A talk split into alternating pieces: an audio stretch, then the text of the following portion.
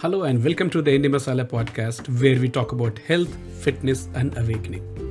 Today, आज जो हम बात करने वाले हैं वो है कि फास्टिंग आपके लिए सही कैसे हो सकता है या हर इंसान को सहना जो है, फास्टिंग जो है, इंटरमिटेंट फास्टिंग कैसे अपने जीवन में शामिल करना चाहिए और इसके क्या फ़ायदे हो सकते हैं। हमने पिछले सप्ताह भी इसका एक एपिसोड किया है, लेकिन इतनी सारी जानकारी है, इतनी सारी नई नई साइंटिफिक एविडेंस निकल के आ रहे हैं फास्टिंग, खासकर intermittent fasting, circadian intermittent fasting के ऊपर में, कि मैंने सोचा एक बार फिर से इसको रिवाइज किया जाए। तो first of all thanks for last week episode, जिसमें बहुत सारे लोगों ने इनकरेजिंग कमेंट्स भेजे हैं, बहुत सारे सवाल भेजे हैं। शायद आज के एपिसोड में आपको बहुत सारे सवालों के जवाब मिल जाएंगे। उनमें से एक प्रमुख सवाल था कि क्या औरतें इंटरमिटेंट फास्टिंग कर सकती हैं क्या। मैं रिसर्च कर रहा था और उसके दौरान मैंने कुछ आर्टिकल्स पढ़े हैं, उनकी वेबसाइट चेक किए। डॉक्टर का नाम है doctor Amy Shah. She is a Harvard and Columbia trained MD and author हैं। डॉक्टर एमी शाह का बोलना है कि 80% of the genes are expressed due to the circadian cycle और according to the circadian cycle. So for example, अब circadian cycle क्या है कि आप दुनिया के किसी भी कोने में रहें, आप जेटलैग ना हो, तो आपकी शरीर उस कालखंड के सुबह और शाम के हिसाब से सेट हो जाती है। तो आप ऑटोमेटिकली उठ जाएंगे सुबह होने पे, शाम होते होते आपको थकान होने लगती है, आपको सोने का मन करता है। तो जैसे सुबह में कौन से जीन्स एक्सप्रेस्ड होते हैं, कौन से जीन्स के स्विच ऑन हो जाती है, वो है कि मेटाबॉलिज्म बढ़ा दो, क्योंकि अब इंसान सो के उठा है, इसको एनर्जी की ज़रूरत है, ये खाना खाएगा तो खाना पचना चाहिए। कंसंट्रेशन, फोकस का जीन बढ़ा दो, थिंकिंग के जो जीन है उसको अप रेगुलेट कर दो कि वो सोचना शुरू कर सके। वैसे ही जैसे शाम होने लगती है तो मेटाबॉलिज्म की जो जीन है वो स्विच ऑफ हो जाएगी कि आदमी अभी किस चीज़ पर ख्याल करेगा, concentrate on repair and renewal, कि कल ये वापस इंसान ताजगी के साथ खड़ा हो सके। तो इसको बोलते हैं सर्कैडियन साइकिल। और सचिन पांडा करके हैं एक रिसर्चर, जिन्होंने बहुत ही शानदार रिसर्च किया है बॉडी के सर्कैडियन रिदम पे, और नई सब्जेक्ट है, इसके ऊपर बहुत सारी खोज चालू है कि किस तरह से सर्कैडियन रिदम के हिसाब से अगर दवाइयों को भी खाने के ढंग को इन अनुकूल किया जाए तो it can have remarkable effects. And we will continue to talk about it, but आज के संदर्भ में अगर आप सर्कैडियन रिदम के हिसाब से खाना और सोना जगना मेंटेन करते हैं और आपके जो जीन्स हैं वो प्रॉपरली अप रेगुलेट और डाउन रेगुलेट होते हैं, कि मेटाबॉलिज्म दिन में चालू रहे, रात को बंद हो जाए और रात को रिपेयर और रिन्यूअल चालू रहे, तो न केवल आपकी एजिंग अच्छी होगी, आपकी लॉन्जेविटी बढ़ती है, आपकी मतलब जो जीवन काल है वो बढ़ता है, आप में डिजीजेस के चांसेस कम रहते हैं और आपकी एनर्जी लेवल्स हाई रहते हैं, बिकॉज प्रकृति ने उस तरह से हमको बनाया हुआ है। अभी हो उल्टा गया, उल्टा ये हो गया कि केवल 100 साल पहले तक जब बिजली नहीं थी तो शाम को दिए जलते थे, और कितने भी धनी लोग हो जाएं, घर के हर कोने में भी दिए नहीं जल पाते थे क्योंकि तेल महंगा होता था। यूरोप में और अमेरिका में तो वेल की जो ऑयल होती थी वो जलाई जाती थी, and it continue till the time cotton seed oil came. बाद में इलेक्ट्रिसिटी आई तो, और आज के समय में तो 24 घंटे अगर आप जगे रहना चाहें तो बाहर में भी, दिन में भी, रात है, और इसने बुरी तरह से हमारे सर्कैडियन रिदम को प्रभावित किया है। तो न केवल रोशनी हमें हर तरफ से 24 घंटे ब्राइट वाइट लाइट मिलने लगी, बल्कि खाने की अवेलेबिलिटी भी 24 घंटे हो गई। अब इसके दुष्परिणाम ये हैं कि रातों रात नहीं, रात भर रेस्टोरेंट्स, होटल्स चलते रहते हैं और हम खाते रहते हैं। तो जहाँ रात में सर्कैडियन रिदम के हिसाब से हमारे मेटाबॉलिज्म के जीन डाउन रेगुलेट होती है, स्विच ऑफ हो जाती है कि अभी रिपेयर रिन्यूअल का काम है, वहाँ भी हम उस समय खाते रहते हैं। तो इसके सर्कैडियन पैटर्न से अलग चलने के नतीजे आपको हर कल्चर, सोसाइटी में देखने को मिल रहे हैं कि नई नई बीमारियां निकल के आ रही हैं।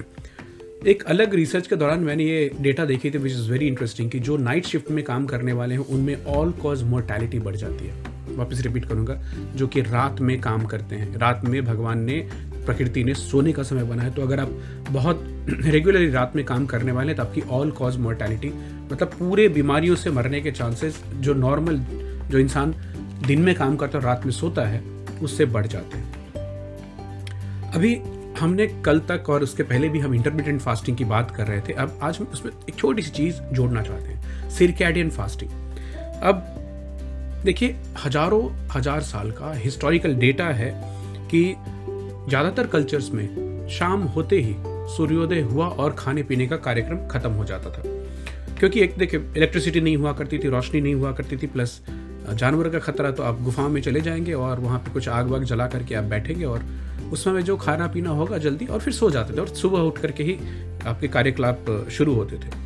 तो most cultures use to have supper by day end, क्योंकि कोई रेफ्रिजरेटर नहीं होता था, कोई माइक्रोवेव्स नहीं होते थे, ना ही 24/7 फूड स्टोर्स खुले रहते थे, रेस्टोरेंट खुले रहते थे। तो ये नॉर्मल पैटर्न था और ये केवल पिछले 150-200 साल के अंदर में पैटर्न चेंज हुआ है, अदरवाइज हजारों साल से इंसान इसी पैटर्न में रहता आया है। और जब भी हमारे जो एंशंट थे वो अगर उठते थे सुबह में, तो सुबह उठते उठते उनको नाश्ता नहीं मिल जाता था, because for fetching food you will have to walk go some places, fruits लाएंगे, कुछ आखेट करेंगे, कुछ करेंगे, शिकार होगा तो कुछ खाने को मिलेगा। So the typical fasting period would be के एक 10, 11, 12 बजे तक उनको कुछ खाने को दोबारा मिलता था। सो हजारों हजार साल से हमारी जो प्रकृति है, the nature of human beings is to fast for 14, 15, 16 hours, और उसको पिछले 150-200 सालों में जितनी बुरी तरह से हमने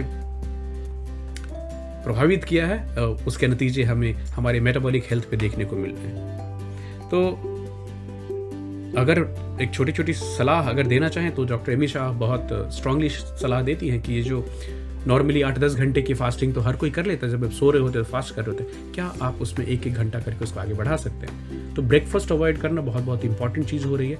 क्यों, इसके पीछे हम जाएंगे, इसके पीछे बात करेंगे।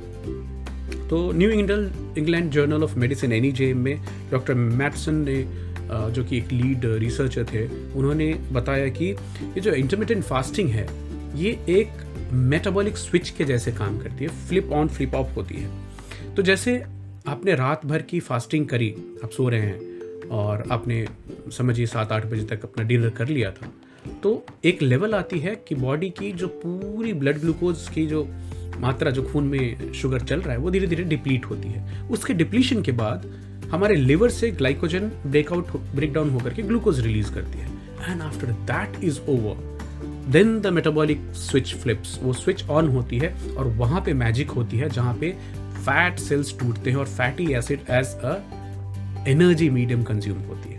अब दुर्भाग्य की बात ये सब होने को 14, 16, 15, 16 घंटे लगते हैं, ये डिप्लीशन होने को स्लोली कि ब्लड ग्लूकोज से लेवल्स कम हुए, फिर ग्लाइकोजन का ग्लूकोज लेवल जो लेवल है लीवर से वो डिप्लीट हुआ, उसके बाद ही फैट वाली स्विच ऑन हो पाएगी। तो ये इस तरह से है कि अगर आपकी बाइक है तो जो फैट सेल्स का जो इस्तेमाल है वो रिजर्व में आने के बाद ही होता है। तो क्या आपका शरीर कभी रिजर्व में आता है क्या? That's the question number 1। क्योंकि हम क्या कर रहे हैं, अभी हमारे 3 टाइम खाने की जो आदत वो 4 और 5 टाइम हो गई है, और मतलब आपको किसी से कितना प्यार है वो आप खाना खिलाकर ही समझा सकते हैं। That's the bullshit we have got into, sorry for the word. So क्या आपकी बॉडी उस मेटाबॉलिक स्विच को फ्लिप करती है?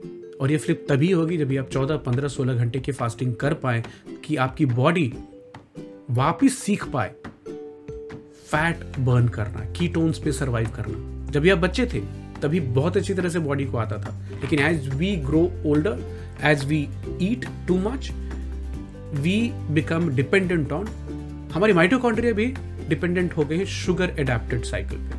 तो चीनी खत्म ही नहीं हो रही, ग्लूकोज मिले ही जा रहा है, तो फैट कब जले? तो माइटोकॉन्ड्रिया फैट जलाना भी भूल जाती है, इसके बारे में बात करेंगे। तो जब अगर आप ओवर ईटिंग की साइकिल कंटिन्यू कर रहे हैं, फैट आप बर्न नहीं कर रहे हैं, तो क्या होगा? विसरल फैट जमा होगी, आपके ऑर्गन्स के आजू बाजू जमा होगी, वर्स्ट केस सिनेरियो आपके मसल्स में फैट जमा होना चालू हो जाएंगे और इवन मसल्स को प्रभावित करेंगे। हम इसके बारे में किसी और एपिसोड में और डिटेल बात करेंगे। लेकिन जो लोग 14, 16, 18 घंटे की, 16 कीजिए 18 मत कीजिए, 16 तक जाइए मैक्सिमम। और इसको करना है कैसे कि रात में आपने 8-9 बजे खा लिया, अगले दिन 1-2 बजे तक आप लंच कीजिए, उस बीच में केवल ग्रीन टी लीजिए, नींबू पानी लीजिए बिना शक्कर के। तो शक्कर, दूध, इन सब चीज़ों को अवॉइड करना है। ब्लैक कॉफ़ी लीजिए। 2 चीज़ें याद बताना चाहूँगा कि MCT और मीडियम चेन ट्राइग्लिसराइड्स और कॉफ़ी, ब्लैक कॉफ़ी, ये बड़े ही हेल्पफुल हैं फास्टिंग के इफ़ेक्ट्स को दिखाने के लिए। In fact they actually mimic the effects of good fasting. तो अब इससे इंप्रूवमेंट क्या होगी? आपकी इंसुलिन की सेंसिटिविटी बॉडी में बढ़ेगी। इसके ऊपर हम बहुत सारी बातें कर चुके हैं। ऑटोफेजी किकिन होगी आपकी बॉडी में, जो कि बॉडी की सफाई करेगी, रिन्यूअल करेगी। जो सेल्स काम नहीं कर रहे उनको हटा करके, जो प्रोटीन्स डिफेक्टिव है उनको हटाया जाएगा, नई प्रोटीन्स बनाई जाएगी। BDNF के लेवल बढ़ेंगे। अब BDNF हम और डिटेल में बात करने वाले हैं। इन्फ्लेमेशन, जो सूजन है शरीर में, सिस्टमिक सूजन, वो कम होगा। कोलेस्ट्रॉल के लेवल्स अच्छे होंगे। ब्लड प्रेशर कम होती है, डायबिटीज़ कम होता है, ब्रेन की हेल्थ इंप्रूव होती है, गट हेल्थ इंप्रूव होती है। और ये सब करने के लिए आपको कुछ खर्चा नहीं करना है, कुछ नहीं खरीदना है, एक खुद से सेल्फ कंट्रोल लानी है। ब्रेकफास्ट का जो टाइम है उसको धीरे धीरे धीरे आगे बढ़ाना है। तो एक एनर्जी ट्राइफैक्टा बोलते हैं। पहला है कि आप इंटरमिटेंट सर्कैडियन फास्टिंग पे जाएंगे तो आपकी गट हेल्थ इंप्रूव होगी। कैसे, मैं बताता हूँ आपको। आपकी हार्मोन हेल्थ इंप्रूव होगी और साथ के साथ आपकी जो इम्यून हेल्थ है वो भी इंप्रूव होगी। तो जो बिगिनर्स हैं वो ट्रिगर हो जाते हैं कि अरे आप तो खाना नहीं खाने की बात कर रहे हैं, ज़िंदगी भर तो हमारे यहाँ लोग खाते आए हैं ब्रेकफास्ट, उनको तो ज़िंदगी भर नहीं। मतलब ये सब जो परिवर्तन है 100-150 साल की परिवर्तन है। आपको ये भी जानकर आश्चर्य होगा कि 100 साल पहले चीनी का ही कॉन्सेप्ट नहीं था। खांड वाँड चलती थी, उसको हर चीज़ में चीनी नहीं मिलाई जाती थी। इवन जो रिफाइंड वेजिटेबल ऑयल का कॉन्सेप्ट है वो केवल 70 साल पुराना है। उसके पहले हम घी खाते थे, तिल का तेल खाते थे, सरसों तेल खाते थे। अभी हम पता नहीं कौन से तेल खाते हैं जिसको इतना इंडस्ट्रियली प्रोड्यूस करने में उसमें से सारे न्यूट्रिएंट्स निकल जाते हैं, तो ऊपर से विटामिन ADE के मिलाना पड़ता है। कभी और बात करेंगे इसकी। तो जो बिगिनर्स हैं ट्रिगर ना हो जाए। आपका जो ये मानकर चलें कि आपकी जो एंशिएंट बॉडी है और उसके अंदर जो जीन्स हैं तो कितने हज़ार साल की जो यादाश्त है उसको लेकर चल रहे हैं। They are very well plan to program to have a long extended hours of fasting. आपको उसको वापस एक रीसेट करना है और switch back to the circadian pattern. एक सवाल जो अक्सर मेरे श्रोताओं ने पूछा है कि क्या औरतें फास्ट करें कि नहीं, तो एक नॉर्मल सी सलाह दी जाती है कि नहीं, औरतें फास्ट ना करें। अब इसमें यह बड़ी डिससर्विस हो रही है। डॉक्टर एमी शाह का बोलना है कि इंटरमिटेंट फास्टिंग और एक्सरसाइजिंग दोनों को आप एक साथ करके देखिए। तो क्या एक्सरसाइज करना बुरी बात है औरतों के लिए? नहीं। बट क्या बहुत ज़्यादा ओवर एक्सरसाइज करके उसके दुष्परिणाम हो सकते हैं, bad effects? Yes. So similarly intermittent fasting भी उतना ही बेनिफिशियल है औरतों के लिए जितना मर्दों के लिए है। बट औरतों में हार्मोनल जो इम्बैलेंस होता है, सेंसिटिविटी होती है, ज़्यादा होती है। तो इसको प्यूनिटिव नहीं करना है, इसको बहुत हार्ड एंड फास्ट रूल नहीं रखना है। जिस दिन आपको खाने का मन करता है आप खा लीजिए। तो कुछ औरतें हैं जो कि किसी दिन 12 घंटे की फास्ट करती है, अगले दिन 16 घंटे की करती है। जब भी पीरियड्स आते हैं उस समय फास्टिंग बंद कर दीजिए। जब भी आपकी जो रिप्रोडक्टिव साइकिल चल रही है उस समय फास्टिंग नहीं होनी चाहिए। बट क्या एक्सरसाइज के फायदे औरतों को नहीं होते? होते हैं। तो इंटरमिटेंट फास्टिंग के भी फायदे औरतों को क्यों नहीं होंगे? सो एक भ्रांतियाँ भी फैलाने की कोशिश होती है। खुद की बॉडी को समझें, 12 से 13, 13 से 14, 14 से 15, जो आपको कंफर्टेबल लगे उसको करने की कोशिश करें। Find your own rhythm. It's like you train and then you recover, train and recover. So that's the same thing. Intermittent fasting क्या करती है? ये रीसेट करती है, recalibrate also your sense of taste. तो जब भी आप 12, 14, 16 घंटे की फास्टिंग करके कुछ खाएंगे उसका जो मज़ा है वो, और ये typically takes 21 days for your taste buds to reset, but उसका अलग मज़ा आता है। मैं एक और बात करना चाहूँगा। बड़े रिमार्केबल से वॉरियर हैं ओरी हॉफ मेकलर। उन्होंने वॉरियर डाइट नाम की किताब लिखी थी जिसमें कि उन्होंने बताया कि ये जो कम से कम खा करके भी आदमी सुपर फिट और फाइटिंग फिट हो सकता है, ये हमें आज की बात नहीं है। स्पार्टन्स, ग्रीक्स, रोमन्स, ये सब कल्चर में देखा गया कि जो फाइटर्स होते थे वो खाना अक्सर दिन में एक ही बार खाते थे और वो भी रात का खाते थे। वॉरियर डाइट, इससे न केवल आदमी की परफॉर्मेंस बढ़ती है बल्कि कॉग्निशन और कॉग्निटिव फंक्शन जो है वो भी बढ़ती है। तो एक और चीज़ अक्सर मैं अपने श्रोताओं से पूछता रहता हूँ कि कौन सा शेर ज़्यादा एक्टिव होता है, भरपेट खाया हुआ शेर कि भूखा शेर? आप किसके सामने नहीं आना चाहेंगे। अगर भरपेट खाए हुए शेर के सामने आप चले भी जाएँ तो आपको देख के वापस सो जाएगा। तो आप समझ सकते हैं किस चीज़ की बात हो रही है। Again repeating, coffee and MCT oil जो कि आपको कोकोनट ऑयल से मिलता है, have complementary effect for intermittent fasting. एक और नई चीज़ पता चली जो हम फैटी लिवर के ऊपर कभी एपिसोड करेंगे तो आपको बताएंगे। Medium chain triglycerides consumption from coconut oil reduces the fatty liver syndrome. Fat में जो लिवर एक्यूमुलेशन होती है उसको कम करता है। कैसे, दूसरी दिन बात करेंगे। तो अभी देखिए हो क्या रहा है कि जब भी आप 4 बार 5 बार खाना, टिपिकल इंसान तो 3 बार कम से कम खाता है, एक ब्रेकफास्ट, एक लंच और एक डिनर, बीच में चाय, कॉफ़ी और कुछ नाश्ता चलता रहे, कुछ चलता रहे। तो अभी टिपिकली लोग 5 से 6 टाइम खा रहे हैं। हर बार खाएंगे, आपके खाने में कुछ ना कुछ कार्ब्स होते हैं जो कि आपकी बॉडी में इंसुलिन के रिस्पॉन्स को ट्रिगर करते हैं। और इतनी ज़्यादा इंसुलिन बॉडी में रिलीज़ होना, इंसुलिन को मत भूलिए कि ये एक ट्रिगर है, एक तरह का ग्रोथ हार्मोन है। और ये आपकी जो बॉडी में जो फैट बर्निंग की जो स्विच फ्लिप होनी चाहिए उसको होने नहीं देता। आपकी बॉडी कॉन्स्टेंटली ग्लूकोज पे रन करने की आदी हो जाती है। तो इंटरमिटेंट फास्टिंग आपकी बॉडी को भी खाने से एक रिकवर होने का मौका देती है। याद कीजिएगा, खाना पचाने के लिए बहुत ज़्यादा एनर्जी लगती है, बहुत सारा खून जो है वो पेट की तरफ जाता है और ब्रेन की तरफ कम हो जाता है। तो लंच के बाद हमारे सेशंस डिफ़िकल्ट इसलिए होते हैं कि लंच के बाद बॉडी जो ब्लड की सप्लाई है उसको पेट में भेज देती है और लोग बहुत मुश्किल से जगह रह पाते हैं। तो हमारे लिए एज अ ट्रेनर्स अलग ही चैलेंज होता है। तो फास्टिंग कैसी होनी चाहिए? ये ग्रेसफुल होनी चाहिए, प्यूनिटिव नहीं होनी चाहिए। आपकी मर्जी है तो आप कीजिए, इसमें बुरा नहीं फील करना है। सैटरडे संडे घर पे हैं, बच्चों ने बोला कि ब्रेकफास्ट करनी है तो ब्रेकफास्ट हो जाना चाहिए, इसमें कोई दिक्कत नहीं। और इसमें औरतों को तो और भी ज़्यादा ख्याल रखना चाहिए कि जिस दिन उनको लगे कि आज नहीं जम रहा है, खा लीजिए, कोई दिक्कत नहीं। तो you should get a metabolic flexibility and self control. और ये इसमें मतलब आपको अच्छा महसूस होना चाहिए। और ये मेटाबॉलिक फ्लेक्सिबिलिटी खाली आपकी नहीं, माइटोकॉन्ड्रियल मेटाबॉलिक फ्लेक्सिबिलिटी की बात करें। Mitochondria power house of your cells which are adapted right now to sugar burning mode. And शायद भूल गए कि फैट एडॉप्शन, फैट को बर्न करने के लिए क्या करना चाहिए। तो जिस तरह से योग आपकी बॉडी को फ्लेक्सिबिलिटी देती है, और रिसेंटली नया योग करने वाले बोलेंगे अरे नहीं, दिस इज़ टू डिफिकल्ट, मैं इतना फ्लेक्सिबल नहीं हूँ, बट धीरे धीरे फ्लेक्सिबिलिटी आ जाती है। इसी तरह इंटरमिटेंट फास्टिंग पे जाने वाले लोग शुरुआत में तकलीफ होगी, बट धीरे धीरे अपनी बॉडी को, माइटोकॉन्ड्रिया को सिखा पाते हैं कि आप फैट बर्न करना वापस से चालू करो। ओबेसिटी जर्नल में आर्टिकल पब्लिश हुई थी, उसमें तो बताया गया कि वापस वही चीज़ की intermittent fasting is a metabolic switch which trains your body, trains your mitochondria to utilize the fat which is stored in your body. और अक्सर जो लोग एक समय का खाना, दो समय का खाना मिस करने से परेशान हो जाते हैं तो मैं उनको बोलता हूँ कि भाई मत भूलो, आप लाखों कैलोरी अपनी बॉडी में लेके चल रहे हैं, उसको रिजर्व में तो जाने दो एक बार, तभी तो आपको कुछ फ़ायदे मिलेंगे। तो क्या फ़ायदे मिलेंगे?